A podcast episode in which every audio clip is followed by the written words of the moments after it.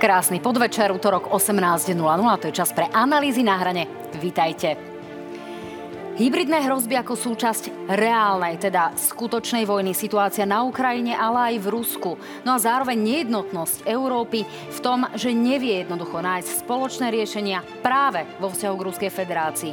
No a ešte je tu aj USA a taký Donald Trump. To všetko sú dnešné témy pre môjho dnešného hostia, ktorý je prvýkrát v tomto štúdiu, úplne premiérovo, minister zahraničných vecí Rastislav Káčer. Vítajte. Ďakujem pekne za, za pozvanie, pekný deň pre tak, som rada, že ste tu, môžeme začať. Dámy a páni, vy samozrejme môžete sledovať aj naše noviny SK, noviny plus SK, Instagram, aj náš Facebook na hrane, podcastové aplikácie, ale vy už viete, kde nás nájdete.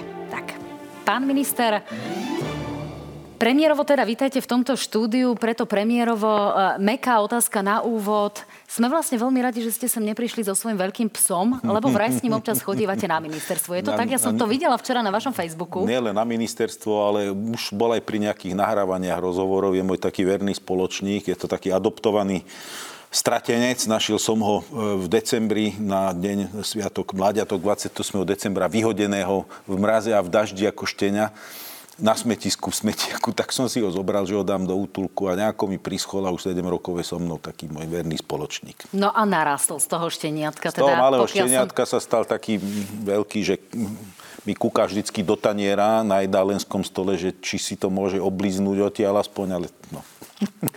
tak vám poviem, že to robia aj takéto veľké psy. Ja mám takého maltezáka a robí úplne to isté. No ale poďme ďalej. Takto, takýto mekučký úvod ste si zaslúžili, pretože ste tu prvýkrát. Ďakujem pekne. Pán minister, novinári, to je téma, ktorá prináša naozaj rozporúplné reakcie. Vy ste jedným z mála členov vlády, ktorý sa postavil za novinárov. Hovorí, že úloha novinárov vo svete je mimoriadne dôležitá, zvlášť v situácii, keď tu máme už približne 70 mŕtvych novinárov vo svete, ktorí vykonávali svoje povolenie, eh, povolanie a niektorých nenašli, ich vraždy sa neobjasnili a podobne. Čiže nechápu politici dostatočne tú úlohu aj na Slovensku? Akú hm. úlohu majú novinári?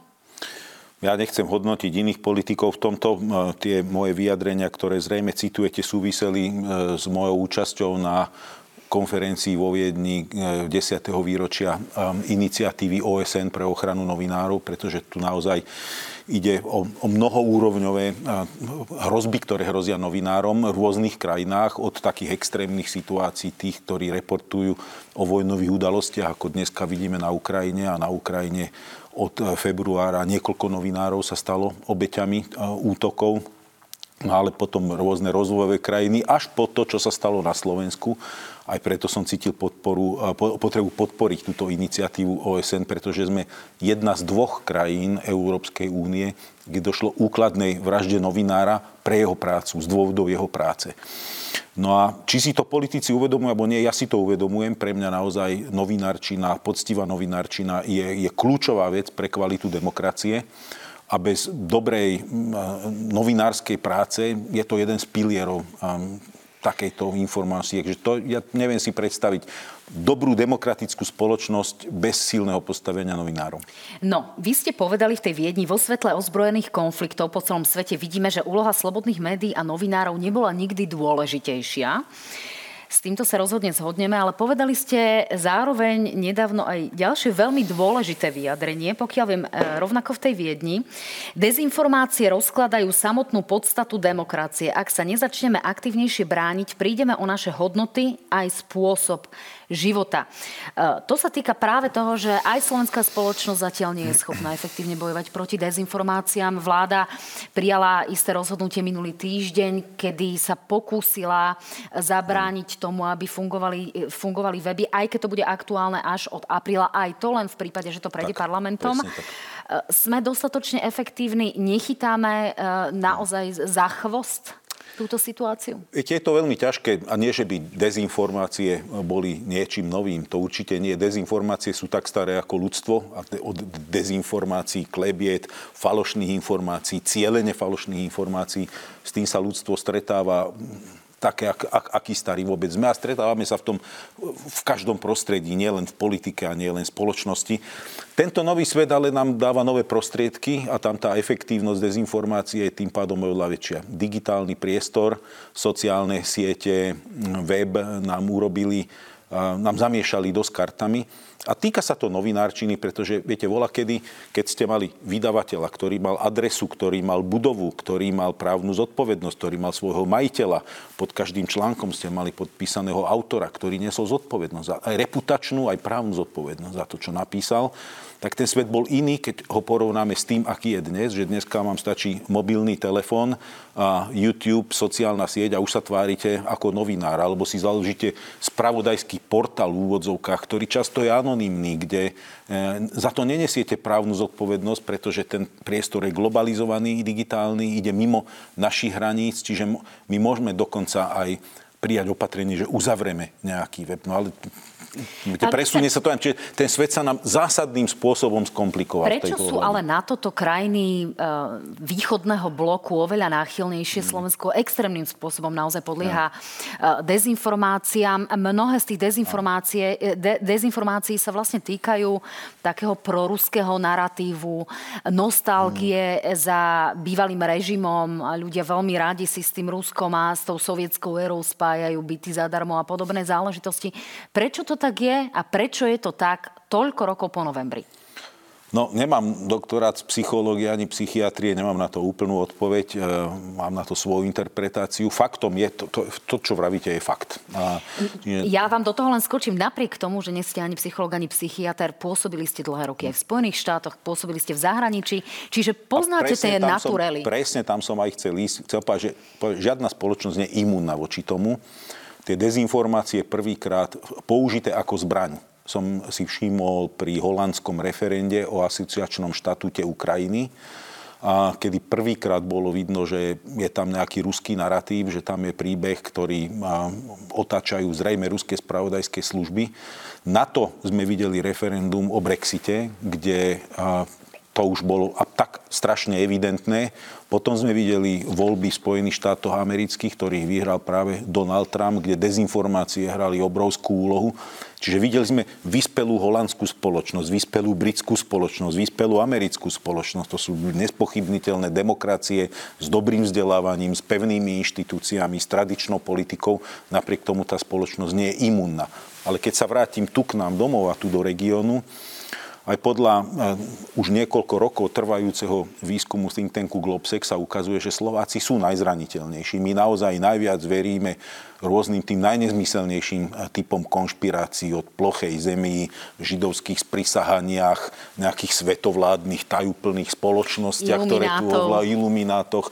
Proste sme náchylní veriť k nejakej hlúposti, ktorá je evidentná sprostosť, tak potom čo už s tým, čo sú také sofistikované konšpirácie. Tu Slovensko vychádza naozaj z toho veľmi zle. Možno je to dôsledkom poklesu kvality vzdelávania na Slovensku, to, lebo tam korelujú aj iné prieskumy. Slovensko sa prepadáva postupne v rôznych e, výskumoch, e, či OECD alebo UNESCO, kde sa hodnotí kvalita vzdelávania, poznanie a tak ďalej. Tam Slovensko veľmi nehviezdi v tom a za posledné roky dochádza k erózii. Zrejme to súvisí so vzdelávaním, ale aj so správaním elít samotných. Ja kde chodím, vždy sa snažím nabádať ľudí, ktorí sa cítia príčetní, aby komunikovali, aby boli asertívni v tej no, komunikácii. No, aby to nebolo o, o tej slušnej um, väčšine, ktorá sa stáva mlčiacou menšinou. Na druhej strane tu pozorujeme radikalizáciu slovníka aj e, mnohých politických predstaviteľov. Ja si napríklad nepamätám, že by niekto niekedy označil hlavu štátu ako Sorošovo dieťa. Mm. To sme e, počuli len nedávno. Je to niečo, nad čím to zahraničie už e, krúti hlavou, že kde sme sa to prepadli? Tu znova sme súčasťou všeobecného trendu, pretože tá, poprvé ten trend populizmu, čiže používajú sa naozaj populistické skratky v politike a mnohí politici sa snažia ponúkať lacné riešenia a ľahké riešenia napriek tomu, že vedia, že to je, že klamú, že zavádzajú, že to tak nie je. To je prvá vec. Druhá vec, dochádza k takej vulgarizácii politiky. Nie je to len u nás, znova poviem, keď som sa pozeral na tie, tie Trumpovské voľby, tedy tak tie mítingy boli dosť katastrofálne na môj vkus a boli dosť nezvyčajné, pretože si pamätám iné prezidentské voľby a vidíme to aj v iných európskych demokraciách, ale toto, čo vravíte, tu, to je extrém. To naozaj je extrém. Vôbec ten meeting v Nitre, keď, keď si ho spomenieme s tým skandovaním nechcem, Áno, nechcem sa k tomu vrácať. Tie, tie vulgarizmy toho najhrubšieho charakteru. Viete, nemusí sa nám páčiť pani prezidentka. Môžeme mať každý legitímne iný názor na politiku a môžeme, mohol by chcieť mať iného prezidenta. Ale toto už je ľudská neúcta, po druhé je to vulgarita, ktorá nepatrí do verejného priestoru, po tretie je to neúcta k inštitúciám. A keď politici navzájom preukazujú neúctu k inštitúciám takým spôsobom, čo máme čakať od ostatných občanov, ako si majú vážiť vlastný štát? No, pán minister, aj my často počúvame, že sme šorošovské médiá.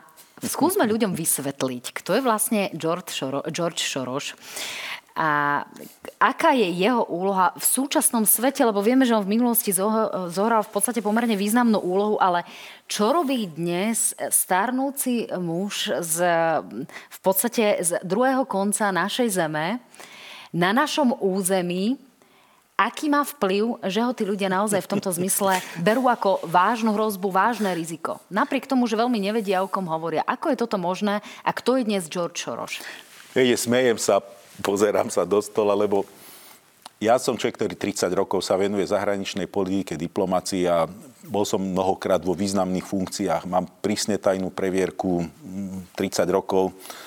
Pracoval som v NATO, rôznych, čítal som tie najprísne tajnejšie analýzy, naj, najprísne tajnejšie informácie. Dovolím si povedať, že možno patrím k malej skupine ľudí, ktorí vedia, ako svet funguje, zahrania, ako sa tvoria rozhodnutia medzinárodné na tej najvyššej úrovni. A ja sa vždy strašne smejem na tom, keď počúvam takéto konšpirácie, akože je nejaká malá skupinka ľudí, ktorá točí celým svetom, alebo nejaký pán, ktorý pri všetkej úcte vyše 90-ročný starček, ako keby, aj neviem, ako bohatý, organizoval nejakým spôsobom štát.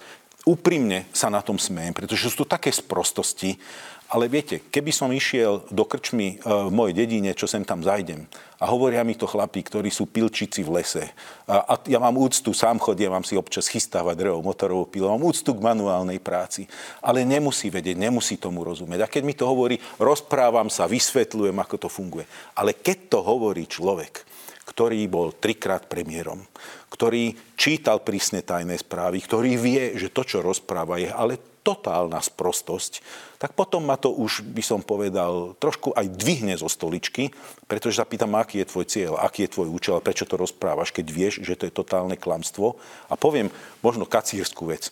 Ja by som bol rád, keby sa svet dal zorganizovať tak, že vytvoríme skupinu 50 múdrych, bohatých, vzdelaných ľudí, ktorí ten svet zorganizujú. No bohužiaľ to tak nefunguje. Svet je plný náhodných, chaotických rozhodnutí, ktoré sa tvoria, viete, koľkokrát no, tie, vidíte, tie, tie naťacké rozhodnutia do štvrtej, do rána, škriepia sa, prehadzujú, čo sa večer začalo, ráno je úplne inak. Svet funguje tak, ako funguje bežný náš život. Jednoducho, no, tak to si prečítate na dezinformačných weboch, že Rastislav Káčer chce nejakým spôsobom organizovať 50 najvplyvnejších ľudí na svete, aby keby sa urobili len, nejaký svetový keby puč. sa to len dalo spraviť. Viete, my len v rámci štátu sa nevieme zorganizovať. Nie je to ešte, aby nám tu fungovalo v medzinárodnom spoločenstve niečo tak efektívne, že jeden bohatý miliardár nám tu vie organizovať No tak ako to, no, je, to, je, to, je to strašne naivné rozmýšľanie. No ja sa teda ale vrátim e, k tomu, že dezinformácie sú aj vážne riadenou operáciou. E, v roku 2013 e, Valery Gerasimov vypracoval svoju Gerasimovovú doktrínu, ktorou vlastne spustil takúto, takýto spôsob vojny. Je to, sú to podstate hrozby, ktoré aktuálne zažívame, ktoré prežívame a ktoré viedli napokon aj tým zmenám v Spojených štátoch. To na dovysvetlenie toho, aby ľudia vedeli, o čom hovoríme. Čiže naozaj sme vlastne v kybernetickej vojne? Hm. Viete, no, zajtra je také zaujímavé výročie, dňa, ktorý sa zvykne nazývať Kryštálová noc. A to bol asi pogrom, ktorý spustil alebo je symbolom holokaustu, ktorý sa potom rozvinul do obľudných rozmerov, kde 6 miliónov ľudí bolo zavraždených. A všetko to začalo dezinformáciami. Ničím iným. V 30. rokoch dezinformačnou kampaňou.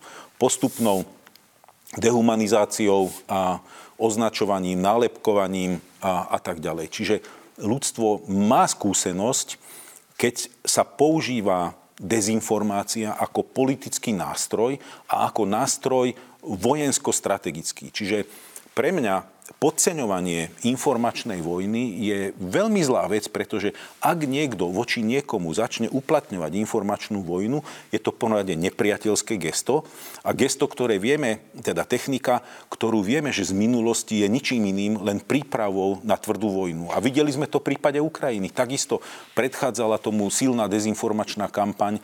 Vojnu sprevádza silná dezinformačná kampaň od fašizmu cez e, biologické zbranie, cez špinavú e, jadrovú vojnu, cez boj proti satanizmu a ja neviem čoho všetkého, aké hlúposti si ano, vieme tá predstaviť. desatanizácia e, má byť takým tým posledným momentom. E, ešte sa tam naozaj zdôrazňujú dokonca sexuálne aspekty, aj preto v podstate tá homofóbia, ktorá, ktorá sa nám vo svete objavuje, aj to je súčasťou tej doktríny, to je veľmi zaujímavé, pokiaľ by si to ľudia mali záujem nejakým spôsobom prečítať, možno, že by im bolo jasnejšie, že, že o čom to celé vlastne je. Ja, ja len krátko, viete, tá informačná vojna je naozaj súčasť nepriateľských vojnových aktivít. Ako jeden slávny čínsky generál mnoho storočí pred nami povedal, viete, keď ste efektívni v informačnej vojne, tak viete vyhrať vojnu bez výstrelu. A to sú tie najefektívnejšie vojny.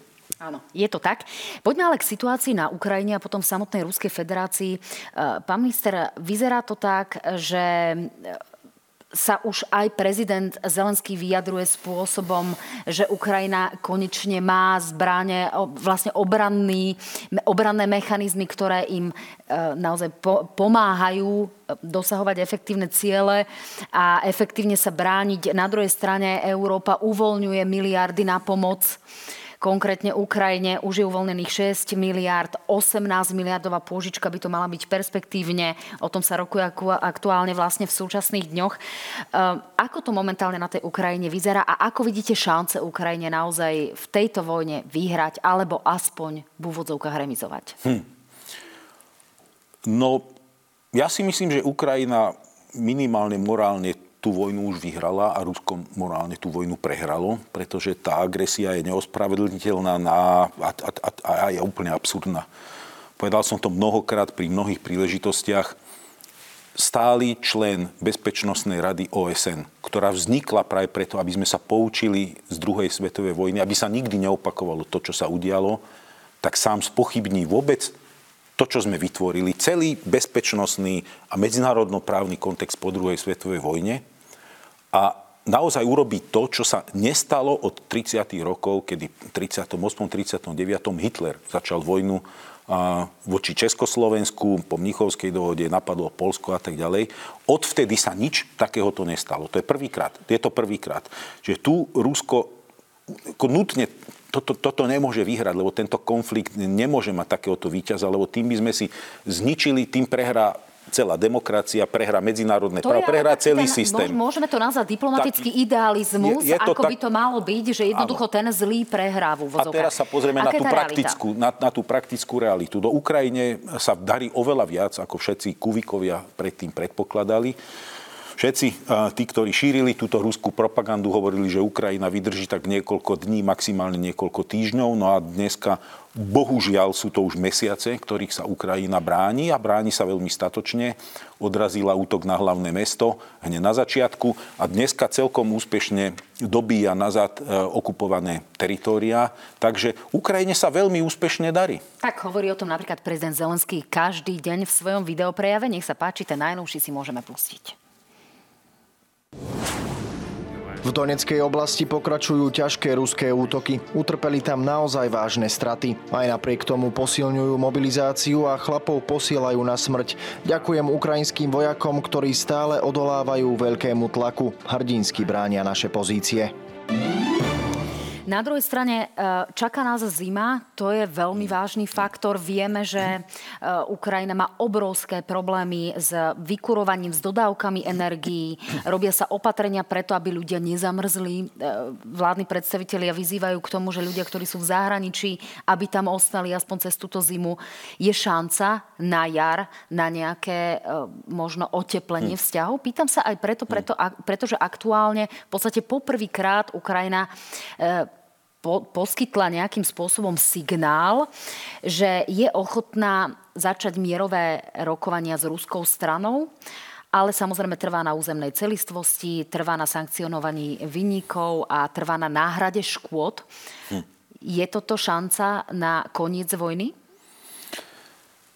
Tak v prvom rade chcem povedať, že koniec vojny alebo to mierové usporiadanie alebo dohoda akákoľvek musí byť taká dohoda, ktorá nie je robená poza chrbát Ukrajiny a robia ho druhé krajiny a v mene Ukrajiny. To je, to je pre nás absolútne nepripustné.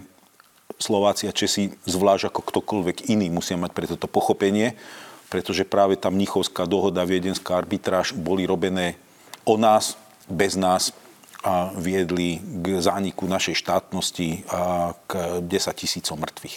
Takže pre nás taká filozofia ako mierových rokovaní bez Ukrajiny, alebo aby sme my Ukrajinu nútili do toho, čo má byť pre nich priateľ alebo nepriateľné, neprichádza do úvahy. A druhá vec je, že Ukrajina je krajina s uznanými hranicami, je suverénna krajina bez člen um, OSN, tak ako sme aj my a vôbec celý ten systém ukrajinskej teritoriálnej integrity a suverenity je postavený presne na rovnakých princípoch, na akých je postavený náš.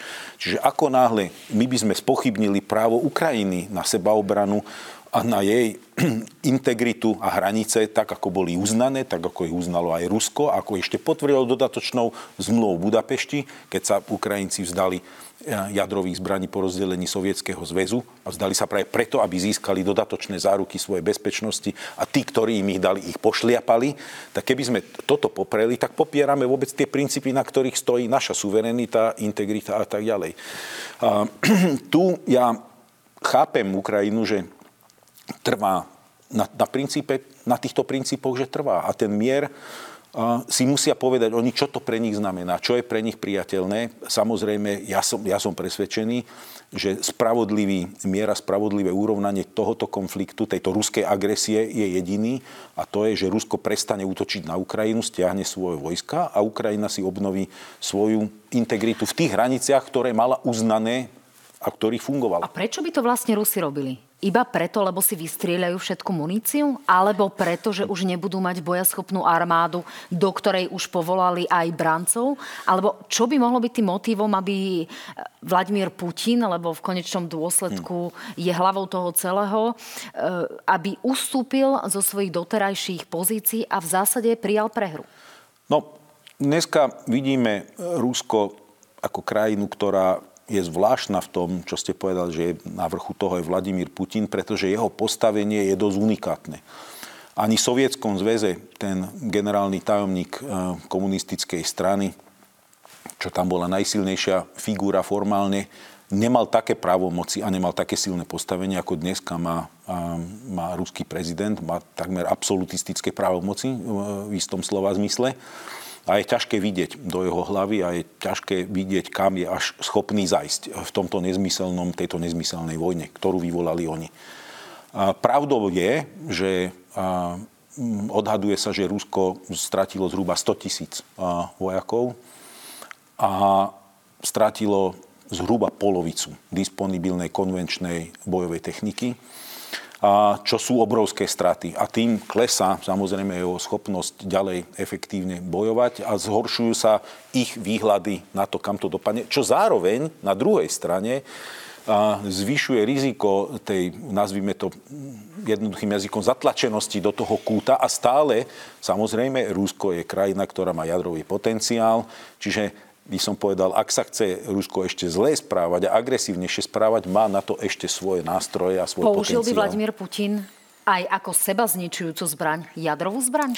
Myslím si, že teda zatiaľ sa nikto tak šialený nevyskytol, aby, aby sme ho z tohto upodozrievali, ale Samozrejme, že nie je to vylúčené. Tá škála použitia jadrových zbraní je, je rôzna od tých, ktoré sa nazývajú taktické, hoci ja si myslím, že, že je ťažké rozlišovať. Ja nerád som, keď sa rozlišuje medzi taktickými, strategickými. Jadrová zbraň je jadrová zbraň.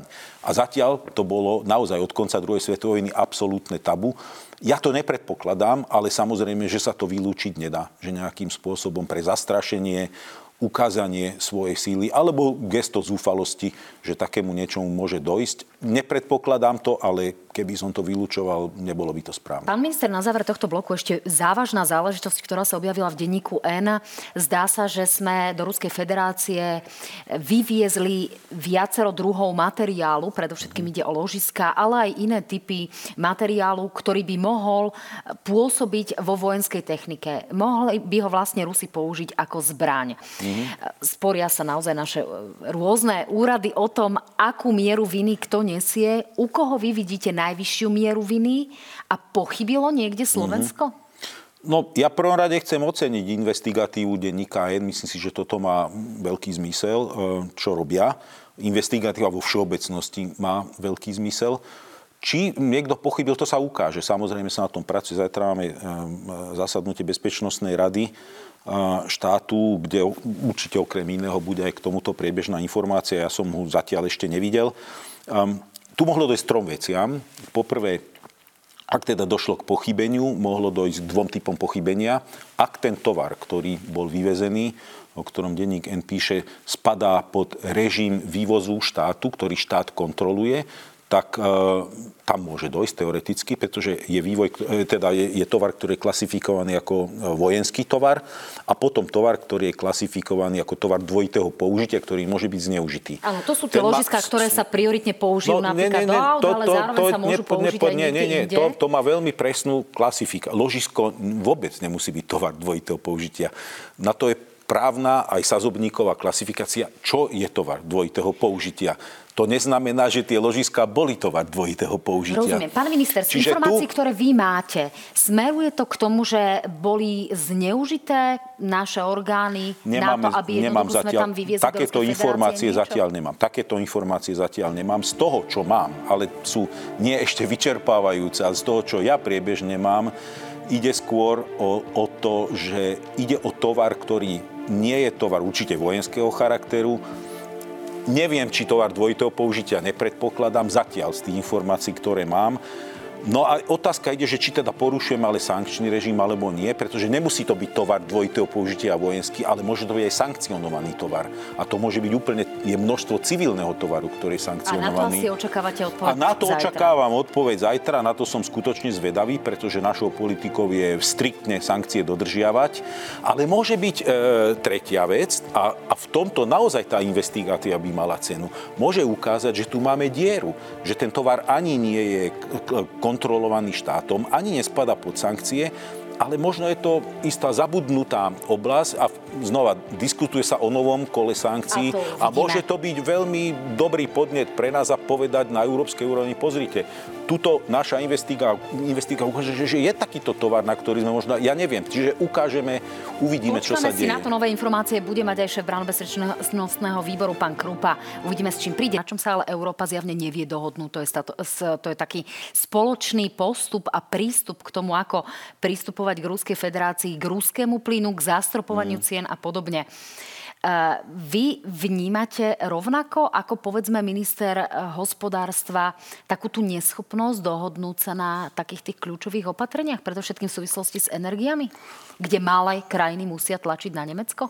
Viete, tak v prvom rade poviem jednu vec. E, všetci mali horšie očakávania od toho, ako Európa sa dokáže zjednotiť na podpore Ukrajiny a reakcii na túto ruskú agresiu. Čiže keby ste sa boli spýtali túto otázku niekedy na posledné februárové dni alebo dva dní po útoku e, Ruska na Ukrajinu, tak by som bol skeptikom a musím povedať, že dnes s odstupom pol roka som veľkým optimistom v tom, ako sa dokázala Európa zjednotiť. Čiže optimistom medzi pesimistami? Som, som optim, ja som mal oveľa horšie očakávania. Myslím si, že jeden z motivácií, jednou z motivácií Vladimíra Putina zautočiť bol aj to, že podcenili a, podcenili schopnosť Európy sa zjednotiť. Mysleli si, že proste tá závislosť na plyne, aj ten systém politickej korupcie, to, čo nainvestovali do rôznych politických strán, čo nainvestovali do dezinformačnej kampane, do tej predprípravy tej pôdy, že poprvé, podľa mňa neverili, že Ukrajina bude tak efektívna v svojej obrane.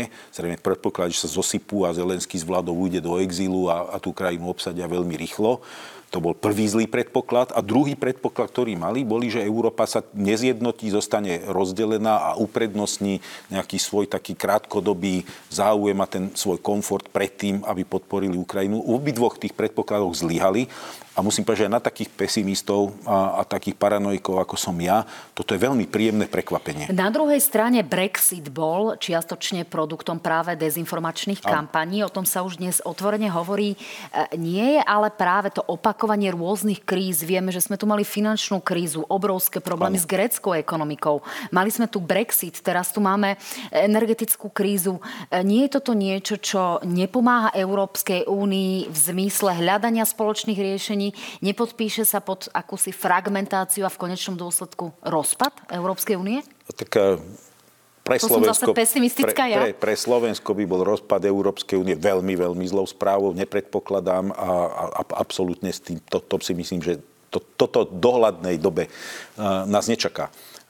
Máte pravdu, že vidíme takú sukcesiu kríz, takú následnosť kríz a, a je to problém. Lenže na druhej strane, viete, každá kríza, krízy našich, naše vlastné životné, vnútorné krízy, ktorými takmer všetci v nejakých fázach života prechádzame, môžeme zobrať dvojako. Buď e, sú krízy, v ktorých sa utápame, vyplakávame a zapíjame ich a zničujeme sa s nimi, alebo tie krízy bereme ako príležitosť na to, aby, sa, aby nás niekam posunuli.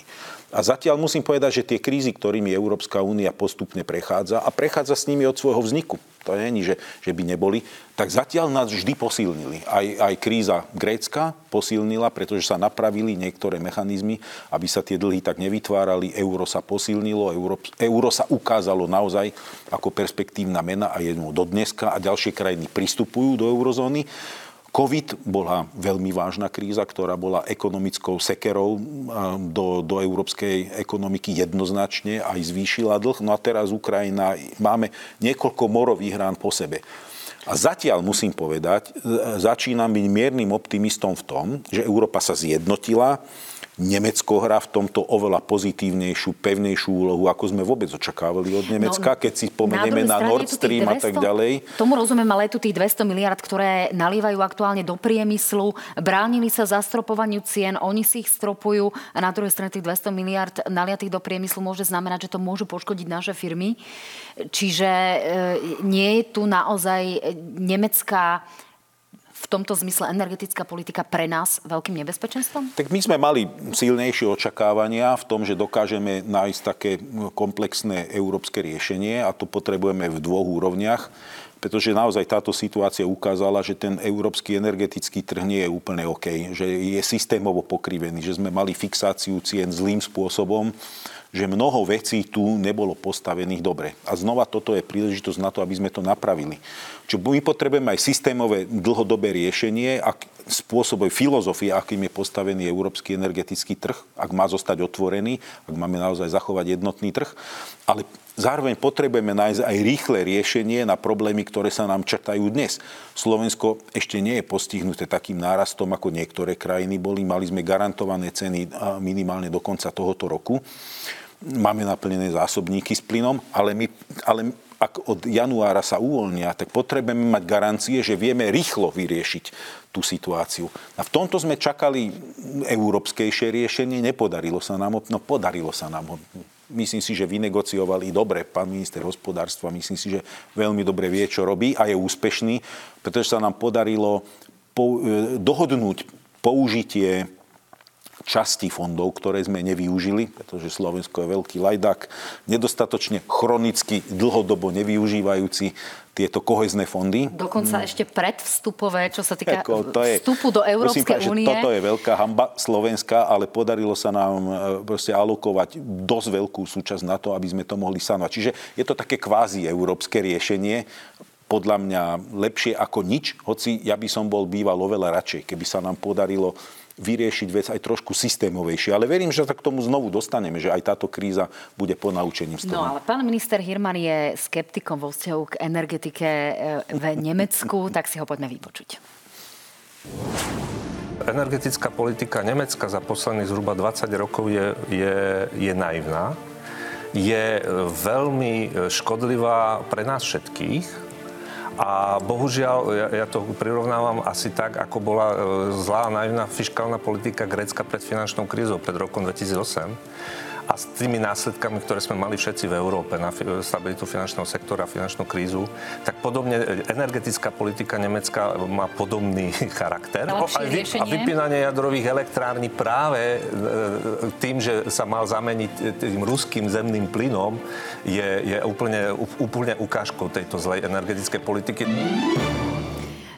Pán minister Hirman bol veľmi otvorený. Vy ako diplomát asi vo vzťahu k nemeckým partnerom budete menej otvorení. Nie, nie, Alebo že hlíte slova nie, pána nie, ministra, nie, nie, to tak ja, trošku ja odľahčím. Som v prvom rade minister a, a, a nemám, ja ako diplomat som veľmi otvorený človek. Keď si pozriete moje rozhovory za ostatné roky, aj keď som bol aktívny veľvyslanec, som veľmi otvorený. Ja som vyznávač otvorenej priamej diplomácie. Volám to diplomácia severského typu, čiže ja není som na, na, na vytáčky. Ja absolútne súhlasím s tým, čo hovorí pán minister. Je, je veľmi kvalifikovaný človek a to, čo hovorí, je pravda. Ale tu vidíme už dneska postupne meniacu sa pozíciu um, Nemecka, tak oddelme, to, lebo toto není len o energetike. V prvom rade Nemecko, teda keď sa pozrieme na ten plyn, bolo veľkým zastancom a bol som sám pri mnohých rokovaniach a sám som bol účastný toho, keď sme tlačili na Nemecko s Nord Streamom pretože pre nás to bol veľmi nevýhodný projekt. Upozorňovali sme ich, že to zvyšuje našu geostrategickú závislosť e, od, od, e, od ruského plynu a nie, že rieši a tak ďalej. E, tlačili sme na to v celej komunite európskej, transatlantickej. Kancelárka Merkelová, nie, nie, nie, to oddelujme, to je biznis a to je politika. A tak ukázalo sa, že my sme mali pravdu, oni sa mýlili a dneska si to priznávajú. Čiže ja tam vidím istý progres. Zajímavé je to, čo hovorí pán minister s jadrovou energetikou, pretože to naozaj E, zaváňa istou dávkou iracionality v tomto, ale uvidíme, kam sa to bude vyvíjať. Ale viete, keď sa pozriem na Nemecko, už ešte vo februári, ešte možno začiatkom marca, Nemecko absolútne nebolo schopné uh, si predstaviť, že vojensky podporia Ukrajinu, že budú vyvážať zbranie na podporu Ukrajiny. Veď to ešte v marci sa tam zdalo neskutočné. A dneska vidíme ministerku zahraničných vecí, ktorá je za zelených, čo boli tí najväčší pacifisti, najväčší odporcové akékoľvek angažovanosti, ktorá je jedným z najúdernejších ministrov presadzujúcich podporu Ukrajine a ktorá bičuje Švajčiarov za to, že im nechcú udeliť reexportnú licenciu na muníciu, ktorú od nich nakúpili pred niekoľkými rokmi. Áno, Čiže viete, ja tu vidím obrovský, a vidím tam obrovský posun v Nemecku. Obrovský. Aby sme trošku odišli od toho Nemecka a vrátili sa k tým pesimistickým víziám, pán minister, vo vzťahu k Európe, Obrovskou témou je migrácia. Zdá sa, že migrácia aktuálne rozoštvala aj krajiny V4. Máme veľké problémy na hraniciach, e, sú tu spory aj medzi políciou Slovenskej republiky, Česko na jednej strane, Maďarsko na druhej strane. E, vieme, že sa, že tak povediac priepustná je práve hranica so Srbskom a že ani Turci si zrejme v rámci migračnej politiky úplne neplnia svoju úlohu. Čo sa s tým dá robiť a aký je z vášho pohľadu mm. možno ten predpokladaný vývoj, čo nás jednoducho čaká a či nás čaká aj radikalizácia v tomto zmysle, lebo migračná politika je naozaj takým mm. výbušným súdom. Tak ono je to hlavne taký ľahký prvok, je to tak, taká nahrávka na populizmus, na taký lacný populizmus tu treba jednoznačne povedať, že Slovensko nie je ani problémovou krajinou, ani ktorá spôsobuje problém, ani ktorá má problém. Pretože my sme tzv. sekundárnou krajinou sekundárnej migrácie. My máme síce kratučku vonkajšiu šengenskú hranicu um, s Ukrajinou, ale to je 90, neviem koľko kilometrová hranica, ktorú máme, by som povedal, perfektne odstráženú a k nej, pri nej nejakej nelegálnej, nekontrolovanej migrácii absolútne nedochádza. Problém je v tomto, ten, že my, tí migranti tu na Slovensku nevznikajú, nám ich tu nikto nezhadzuje z vrtulníkov ani z lietadiel. Migranti Slovenskom prechádzajú, nie sme cieľom migrácie.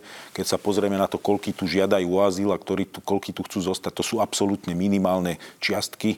Um, no, Pro, problém je dvojaký. V prvom rade treba vyriešiť ochranu vonkajšej šengenskej hranice. To znamená, že Schengen má byť chránený, aby nebol penetrovateľný, aby nedochádzalo k, k ľahkému toku. Čiže, Čiže to je to veľmi zlyháva? dôležité. Kde to zlyháva? A je nejaká časť zlyhania aj na našej strane v tomto zmysle? Mm, na našej strane absolútne nie je žiadne zlyhanie, ale absolútne. To, čo sa týka prílevu migrácie, ale že, ale že 0,000. Pretože naša šengenská hranica je ochránená. Najviac prechádza z tých informácií, samozrejme, ktoré máme, prechádza tejto nelegálnej migrácie tzv. balkánskou trasou, čiže ide o, o, o trasu, a, ktorá prechádza cez, hlavne cez Srbsko, a cez vonkajšie šengenská hranica je na, na, prvá je na maďarskej hranici, čiže Maďar, Rumunsko, Bulharsko nie sú šengenské krajiny, čiže Schengen začína na maďarskej hranici a, a Slovínskej, čiže toto je naša šengenská hranica. Tadiaľ prechádza najviac nelegálnej migrácie. V tomto je, asi by mala byť silnejšia zodpovednosť naozaj európska, pretože potrebujeme, viete, to je ako keď bývate v spoločnom baraku, tak musíte sa starať o tie spoločné priestory. A tie vchodové dvere, pre, predné, zadné, na to sa skladáme všetci, aj na to osvetlenie na tej chodbe. Čiže tu Frontex, čo je orgán Európskej únie, by mal byť efektívnejšie využívaný. Čiže no ak a... za toto chce niekto odvolávať ministra Mikulca, tak... Tak neviem, za čo ho chce odvolávať. Z Naozaj. tohto pohľadu s ním nesúhlasíte, tak, no, no absolútne, že nie. Lebo nerozumiem prečo. My, my nemáme vonkajšiu hranicu, sme súčasť Schengenu a plníme si všetky povinnosti. Pre nás je strašne dôležité, aby sme zachovali tú slobodu pohybu vnútri Schengenu. Pretože Schengen na to vznikol, aby sme mali voľný pohyb vo vnútri a aby sme mali ochránené vonkajšie hranice. A zoberte si Bratislavu. Slovensko v tomto je veľmi špecifické. Asi ani není iná krajina vnútri Schengenu taká, ako sme my, že máte hlavné mesto, kde máte 20% obyvateľov, ktorí tam v dni počas dňa sa vyskytujú a sú postavení na hraniciach. Koľky z nás majú kúpené domy v Maďarsku alebo v Rakúsku, každý deň dochádzajú. Čiže keby my sme mali ísť na takú politiku, že teraz si povieme, hu, zavrime naše hranice, No však by nás umlátili palicami všetci tí, ktorí dennodenne... Chvíľku sme to zažili pri covide a aké problémy nám to spôsobilo. sa Schengen je obrovská výmoženosť. Jednoducho pre nás je to veľmi to dôležité. By zhoršilo biznis, zhoršilo život ľuďom. Jednoducho my nechceme zatvárať Schengen. My chceme chrániť vonkajšie hranice Európskej únie a zároveň chceme aj múdru migračnú politiku, pretože sa treba pozrieť, čo tak inšpiruje... v zmysle múdru migračnú politiku? No a to je vec, na to ja nemám odpoveď, pretože sa treba spýtať, čo tak inšpiruje k tomu, aby práve Nemecko, Holandsko, Dánsko bolo takým atraktívnym cieľom pre migrantov, ktorí našim územím prechádzajú. A, no, viete, to má, do, nebudem sa do toho zamotať, to má dobrú aj zlú čas, stránku, pretože, rozumiem. viete, potom by som sa seba kriticky spýtal do šláka, a není to zlá správa, že tí migranti sa zase nás až tak nezaujímajú, že sme takou neatraktívnou krajinou.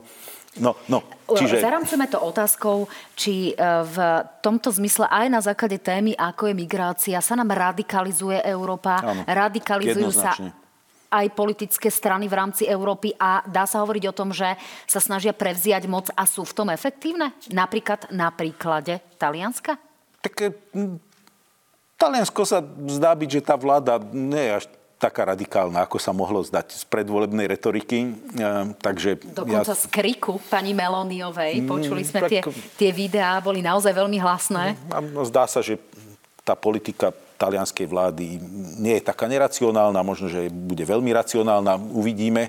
A sam, no, pravda je, že je to polarizujúca téma a tak, ako som už povedal aj predtým, je neuveriteľne ľahko uchopiteľná populisticky, pretože áno, to vyvoláva taký obyčajný živočíšny strach a ktorý je absolútne rozumiteľný.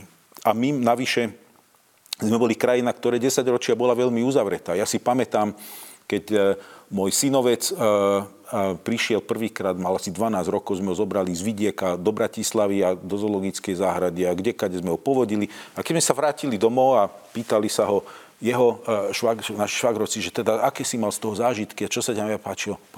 Ja som videl Černocha.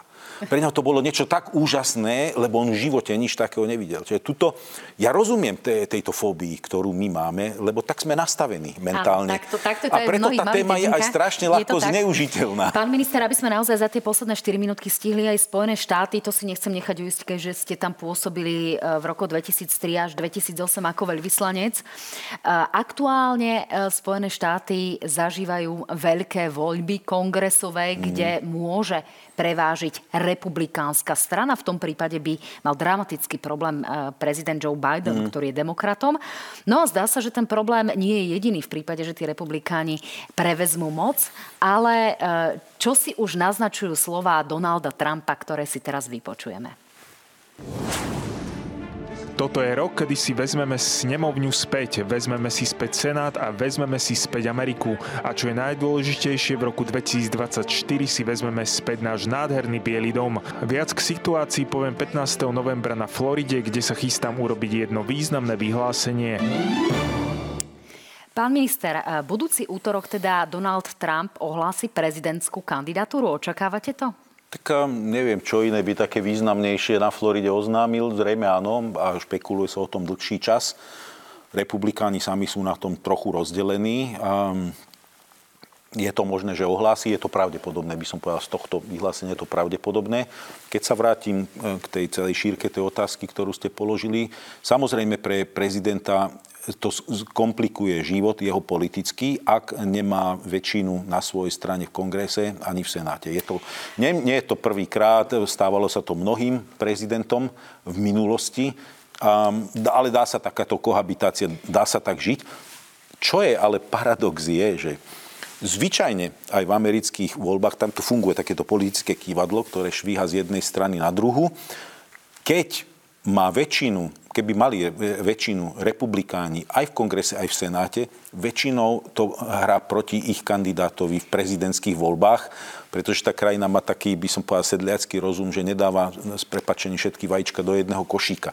Čiže nemusí to byť nutne výhoda no, pre republikánov. Minister, mňa to ale zaujíma z úplne iného hľadiska a ide o to, že to môže mať dosah a významný dosah pre Európu. Mm. Volodymyr Zelenský eh, vyzval Američanov práve v týchto dňoch, aby zachovali jednotu, kým nebude znova na Ukrajine mier. Ano. Existujú obavy, že teda úspech republikánov by mohol práve ovplyvniť aj podporu Kieva, ktorú aktuálne Washington ano. naozaj vo významnej miere poskytuje. Rovnako s tým súvisí aj to, čo sme videli v Spojených štátoch, tie obrovské radikálne útoky na Kapitol. Hmm hnutie QAnon. Narážam na to, či sa Amerika znovu radikalizuje, či je tu významné riziko, že sa potom hmm. zmení politika aj vo vzťahu ku Kievu a k celej Európe. Áno, Trump je uh, politik, ktorý polarizuje a radikalizuje. Videli sme to, bolo to veľmi nešťastné. Samozrejme, že je to nie štýl politiky, ktorý mne veľmi konvenuje. Nemám rád polarizovanú spoločnosť a, a takú čierno-bielu a takú bojovo naladenú. Ten útok na kapitol, na to som sa pozeral naozaj s hrôzou, pretože to je v demokracii absolútne nepripustné a myslím si, že na pomery Spojených štátov to bolo niečo bezprecedentné. No a zdá sa, že radikáli majú vplyv aj na Slovensko minimálne cez rôzne uzavreté fóra, uzavreté siete. Je... Videli sme, že aj mladý radikál, ktorý vraždil, sa inšpiroval na amerických sieťach a takýchto typoch fór. Je, je to tak a preto tá radikalizácia je nebezpečná. Už, už som to vo viacerých interviu povedal a poviem to znova. Je cieľom politiky má byť zjednocovať spoločnosť a nehuhecovať. Nie živiť nízke pudy a púšťať toho diabla z reťazy. Cieľom politiky má byť držať diabla na reťazi. A takáto polarizácia, takáto radikalizácia, tu sme videli v priamom prenose, kam môže viesť. A my musíme urobiť všetko preto, aby sme spoločnosť zjednocovali a nehu radikalizovali. Tak to bolo e, dôležité posolstvo na záver. Pán minister, ďakujem pekne, že ste boli môjim hosťom. Ja ďakujem za pozvanie. A dúfam, že do tohto kresla si sadnete aj v repríze. Dámy a páni, ďakujem pekne, že ste nás počúvali až do konca. No a teším sa na vás vo štvrtkovej nahrane s Petrom Čulinským a Richardom Rašim. Majte sa fajn, pekný deň.